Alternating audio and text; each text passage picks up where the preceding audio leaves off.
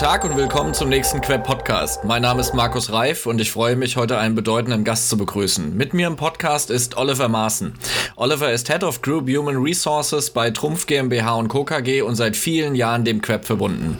Oliver, stell dich gerne unseren Zuhörern vor.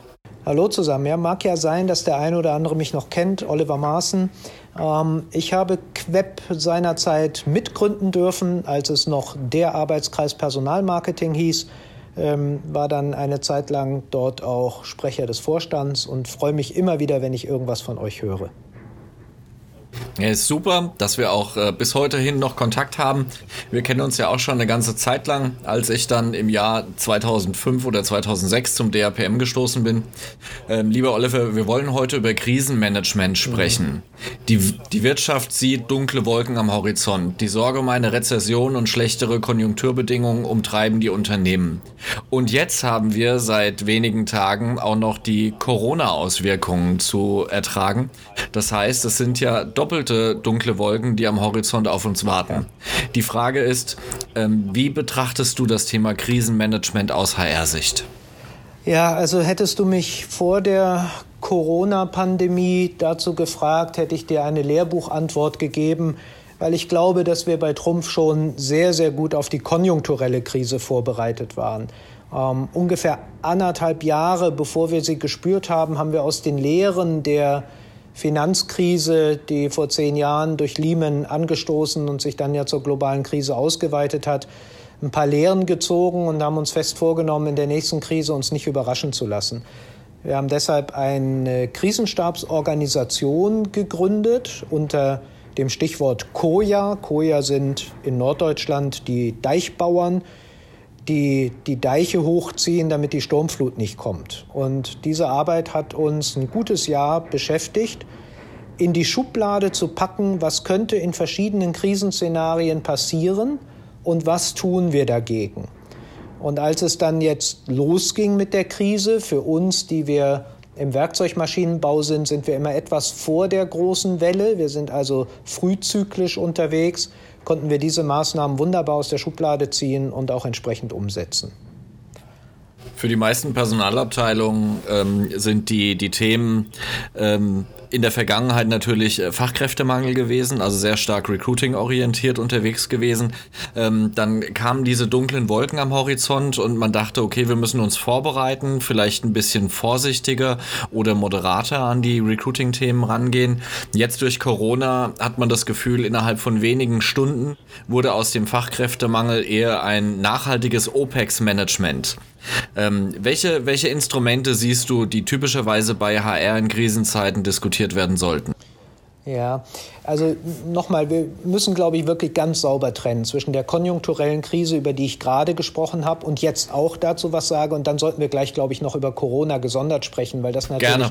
eine absolut andere Situation ist und, wie du selber sagst, von Stunde zu Stunde neue und andere äh, Handlungsmaßstäbe von uns verlangt. Aber bleiben wir bei der wirtschaftlichen Krise. Ähm, die spannendste Herausforderung, die ich hier hatte, war eine HR-Organisation, die im Hochrekrutierungsmodus war. Trumpf hat über die vergangenen drei Jahre hinweg jedes Jahr 10 Prozent bis zu 13 Prozent neue Mitarbeiter rekrutiert. Wahnsinn. Und dementsprechend war die gesamte HR-Organisation voll darauf aus, wir rekrutieren, rekrutieren, rekrutieren. Und wir haben innerhalb von, ich würde fast sagen, 48 Stunden einen, eine Vollbremsung hingelegt. Ähm, weil wir gesehen haben, dass wir mit den Wachstumsraten angesichts einer sich eintrübenden Konjunktur schlicht und ergreifend uns mittelfristig überfordern würden.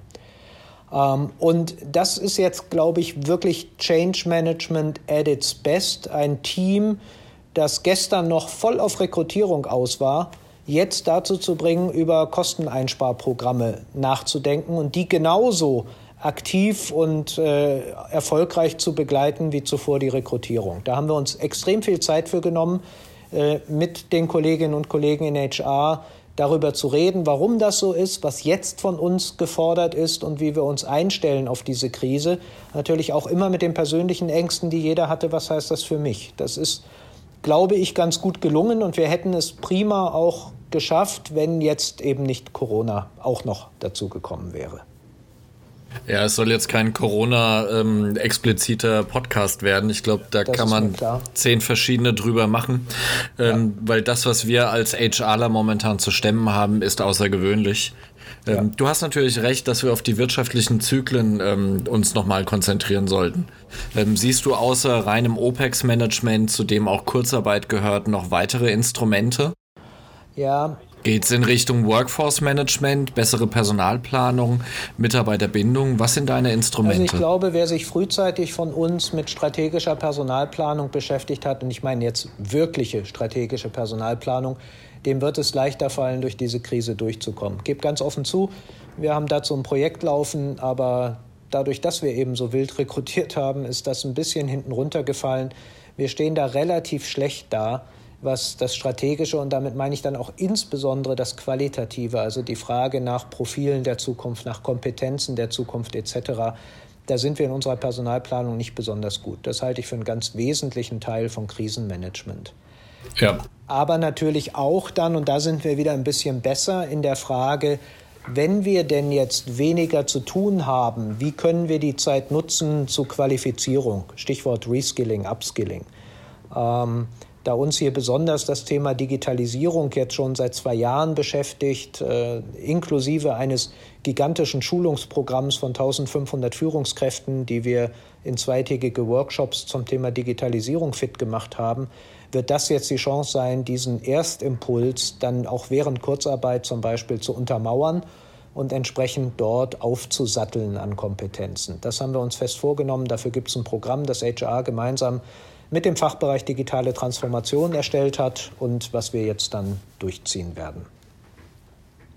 Welche Instrumente sind aus deiner Sicht noch im Instrumentenkasten, die wir jetzt ziehen sollten? Also sich umzuorientieren ähm, und ähm, die Dinge, die man immer schon mal angehen wollte, aber leider die Zeit dazu fehlte, weil man eben ähm, Wachstum unterstützen muss durch Recruiting oder Fluktuation ausgleichen muss durch Recruiting. Welche Themen sind aus deiner Sicht noch wichtig? Also ich würde da gern noch mal Markus reingehen, weil ich bin mir nicht sicher, ob dieses jetzt haben wir Zeit für Themen, die wir bisher nicht machen konnten, der richtige Ansatz ist. Ähm, wir haben das einen Moment lang diskutiert und dann festgestellt, nein, das können wir uns gar nicht leisten, weil dazu der Kostendruck eben doch jetzt schon zu hoch ist es jetzt also eher um die Frage geht, auch das noch wegzulassen und wegzukürzen, was wir für eigentlich lebensnotwendig gehalten haben zu tun. Ja. Ähm, aber natürlich in einem Kostenmanagementprogramm wir jetzt so massiv runterfahren müssen, äh, dass wir Themen auch wirklich auf die lange Bank schieben. Trotzdem, ganz kurz, was ich noch für wichtig halte, ich glaube und habe dazu ja auch schon viele, viele Jahre eine sehr klare Meinung, dass antizyklische Nachwuchsentwicklung, antizyklische Personalentwicklung extrem wichtig ist. Ähm, bleiben wir mal bei dem Thema Nachwuchsentwicklung, weil ich das hier gerade aktuell auch diskutiert habe zur Fragestellung, wie gesagt, wieder vor Corona, zur Fragestellung der Ausbildungszahlen für das kommende Jahr. Wer will denn bitte schön heute Ausbildungsplätze reduzieren? Für Menschen, die in einem Jahr zu uns kommen, dann drei Jahre ausgebildet werden, also heute schon wissen, und ich halte das für Glaskugel, ähm, was in vier Jahren mal gebraucht wird oder nicht. Und da, glaube ich, ist eine gute Chance auch für HR, über dieses Thema Antizyklik hineinzugehen, zu sagen, gerade jetzt müssen wir uns besonders um diese Zielgruppen kümmern, damit wir dann in einer Aufschwungphase, wann immer sie kommt, bereit sind. Es gibt von den Wirtschaftsweisen eine Veröffentlichung, die heute am 25. März veröffentlicht wurde, ähm, dass nach der Corona-Krise durchaus eine starke Wachstumsphase wieder bevorstehen kann. Das heißt, ähm, du sprichst von Zyklen im Personalwesen, die sehr oft davon geprägt sind, dass man Recruiting-intensive Phasen hat, die sich ablösen durch Phasen, die eben ähm, sehr stark auf eine Mittelfristigkeit ausgerichtet sind. Vielleicht auch mit, mit starken Fortbildungen oder Upskilling- und Reskilling-Maßnahmen einhergehen gehen. Und du hast eben erwähnt, die antizyklische Personalentwicklung. Und ich habe einen Artikel von dir gesehen und habe mir den durchgelesen. Ähm, da gibst du sehr ähm, praktische Empfehlungen. Willst du diese hier nochmal teilen? Also ich glaube, wenn man das Thema Antizyklik wirklich ernst nimmt, dann geht es ja jetzt darum, als HR-Funktion gegenüber der Unternehmensleitung sehr klar zu sagen, schaut her, Wir bereiten uns auf eine Zukunft vor. Das tun wir in Themen, insbesondere der Nachwuchsentwicklung, indem wir gerade dort jetzt nicht runterfahren, sondern aufstocken. Ausbildungsplätze hatte ich als Beispiel schon genannt. Aber auch die Zeit jetzt zu nutzen, um Kompetenzvorbereitung zu betreiben für Kompetenzen der Zukunft. Stichwort Digitalisierung haben wir eben genannt ähm, und ähnliche Themen jetzt zu tun. Ich glaube, da ist auch jeweils auf die Unternehmenssituation bezogen eine ganze Menge möglich, was wir vielleicht als HR in normalzyklischen Situationen gar nicht tun würden. Jetzt ist die Chance. Wenn du auf die langjährige Erfahrung von dir schaust, welche Dinge waren für dich immer als Schwerpunkt in der Personalarbeit wichtig? Boah, das ist, das ist natürlich eine ganz trickreiche Frage, weil ich bin ja durch und durch Nachwuchsentwickler. Ähm, ich halte immer die Frage, wie sichern wir die nächste Generation für eigentlich die entscheidende Aufgabe, die wir in HR haben. Ähm, ich glaube fest daran, dass wir das Thema Employer Branding als Voraussetzung für diese Nachwuchssicherung gut aufstellen müssen. Ähm, ich habe mich ja auch erst relativ spät mit den, ich sag mal, Untiefen der operativen Personalarbeit beschäftigen müssen oder dürfen. Und insofern mein Herz schlägt natürlich nach wie vor extrem für die Ausbildung, für die Personalentwicklung, für das Thema Employer Branding. Und das waren für mich auch immer Kernfunktionen, die ich auch jetzt in der Gesamtverantwortung, ich kriege da manchmal wirklich böse Hiebe von den anderen Kollegen, dass ich die Kollegen bevorzugen würde, dass mir die Themen wichtiger sind. Also da muss ich in der Gesamtverantwortung schon echt aufpassen, dass ich das gut austariere. Ich ähm, teile deine Einschätzung sehr. Du hast jetzt ähm, sehr viele Instrumente genannt, die eher auf so einer mittelfristigen Zeitachse liegen. Mhm ich habe das Gefühl, ähm, dass in den letzten 10, 15 Jahren die Personalarbeit äh, immer kurzfristiger wurde. Immer mehr Ad-Hoc-Entscheidungen, immer mehr schnelle Richtungswechsel, ähm, ob es für einzelne Recruiting-Szenarien war oder um das Managen der operativen Personalthemen. Wie nimmst du das Thema wahr?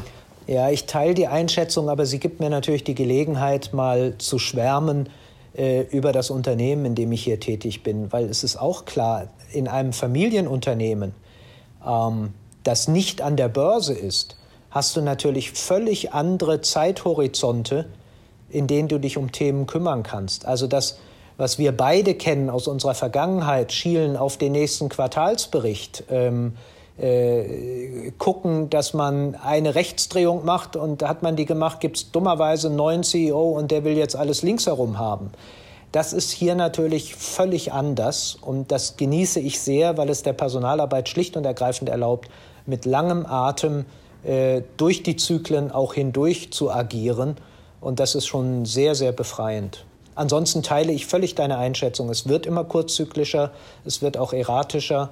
Ähm, das ist nicht besonders gut für HR. Ich glaube, es gibt eine Chance, vor der Welle zu sein, diese Veränderungsthematik mitzubegleiten. Ich glaube, neudeutsch würden wir sagen, Change Agent zu werden, also die Transformation auf der Welle mitzureiten. Mhm. Ähm, wenn du abschließend in unserem Podcast eine Empfehlung geben könntest an alle Zuhörer, die in verantwortlichen Rollen in der Personalabteilung, im People Management, im Recruiting sind, was wäre deine Empfehlung? Sehr schwer, weil ich schon glaube, dass ähm, wir in der absolut richtigen und besten Funktion sind. Also erste, erste Aufforderung, bleibt bei HR, es ist es wert. Ähm, das ist auch eine Lebensaufgabe. Und ich glaube, wenn man Herzblut hat für die Personalfunktion, dann sollte man unbedingt auch in ihr sich selber verwirklichen. Das, glaube ich, haben viele von uns getan, die wir jetzt viele Jahre, teilweise Jahrzehnte in diesem Job sind. Zweitens, ähm, ein bisschen mehr an das Glück zu glauben, dass Tüchtigkeit, Mut auch wahrgenommen wird in der Organisation. Ich habe manchmal die Sorge, dass wir entweder mit überbordendem ähm, Karriereplanungsegoismus unterwegs sind oder genau das Gegenteil in diese Lamentierhaltung verfallen, wir armen HRler, wir dürfen ja nicht am Tisch sitzen. Ich halte beides für grottenverkehrt und glaube, wenn man da ein bisschen mehr sich selber zurücknimmt, auf das vertraut, was man kann, weiß, dass man gesehen wird in der HR-Funktion. Das ist, glaube ich, bei allen von uns so, dass man dann auch schon den richtigen nächsten Schritt macht und dass das ein ganz guter Karrierekompass sein könnte. Das glaube ich auch. Ähm, gibt es irgendwas, was du ähm, am Ende noch als, als einen Impuls setzen möchtest? Naja, ich kann ja nicht anders als zu sagen, bleibt gesund. Das ist in diesen Zeiten, die ja davon getrieben sind, dass wir soziale Kontaktverbote haben, was für einen HRler natürlich per se schon etwas ganz Schreckliches sein muss. Ähm, belegt ist wahrscheinlich der beste Tipp und der beste Wunsch, den wir alle haben können, dass wir schnell durch zumindest diese Krise kommen. Ich teile übrigens nicht die Meinung der Wirtschaftsweisen. Ich glaube nicht an einen Aufschwung nach Corona, sondern nur an ein kurzes Strohfeuer, das uns dann in eine relativ lange, wahrscheinlich auch Weltwirtschaftskrise bringt, die ein paar Jahre dauern wird. Ich hoffe, dass ich Unrecht habe. Wir haben es hier jetzt festgehalten, Markus, können eine Wette drauf abschließen und uns das irgendwann mal anhören und dann eine Flasche Wein drauf trinken. Das machen wir. Oliver, vielen Dank für deine Zeit. Hat mir viel sehr, Freude sehr bereitet. Prima, mir auch. Das war der Queb Podcast mit Oliver Maaßen. Einen schönen Tag, viel Erfolg bei deiner Arbeit und bleib gesund.